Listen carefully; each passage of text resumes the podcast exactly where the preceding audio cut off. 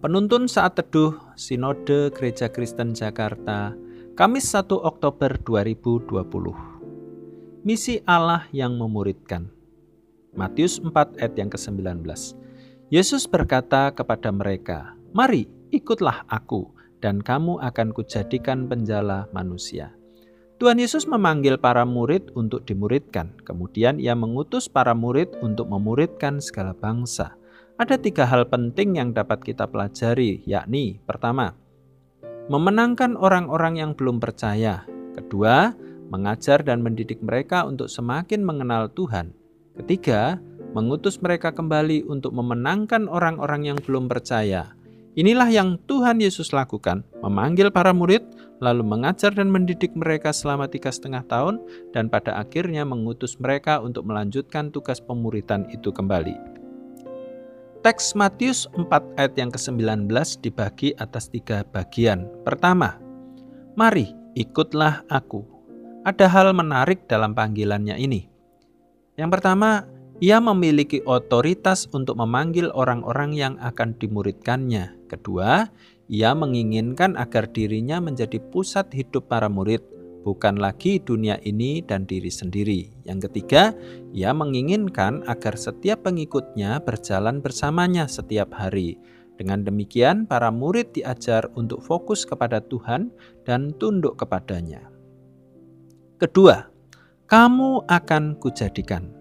Ini adalah proses pemuritan yang Tuhan Yesus lakukan, yakni mengubah seorang penjala ikan menjadi penjala manusia para murid berubah dari seorang berdosa menjadi seorang yang dilayakkan. Pemuritan mengajarkan para murid untuk bisa memahami hati dan visi Allah bagi dunia ini. Yesus menghendaki para muridnya berbelas kasihan kepada mereka yang belum percaya. Ketiga, penjala manusia. Ini sesuai dengan rencana Allah yang semula, yakni agar manusia menjadi mitra Allah dalam mengerjakan pekerjaan-pekerjaan yang telah Allah rencanakan. Efesus 2 ayat yang ke-10. Allah mengendaki kita menjadi alat di tangannya untuk memuridkan orang lain. Ini adalah amanat agungnya. Matius 28 ayat yang ke-19. Mulailah dengan bertekun membangun relasi kita dengan Tuhan semakin erat. Kita akan mengalami transformasi hidup hari demi hari Semakin lama kita semakin menyukai dan mengasihi, menaati Tuhan kita. Manusia lama kita semakin tereduksi, sementara manusia baru terus bertumbuh ke arah serupa Kristus. Di sinilah kepekaan kita semakin terbangun untuk merasakan dan menangkap visi dan isi hati Tuhan kita, yaitu memuridkan yang lain. Kita semakin bertekun akan orang-orang yang akan dimuridkan.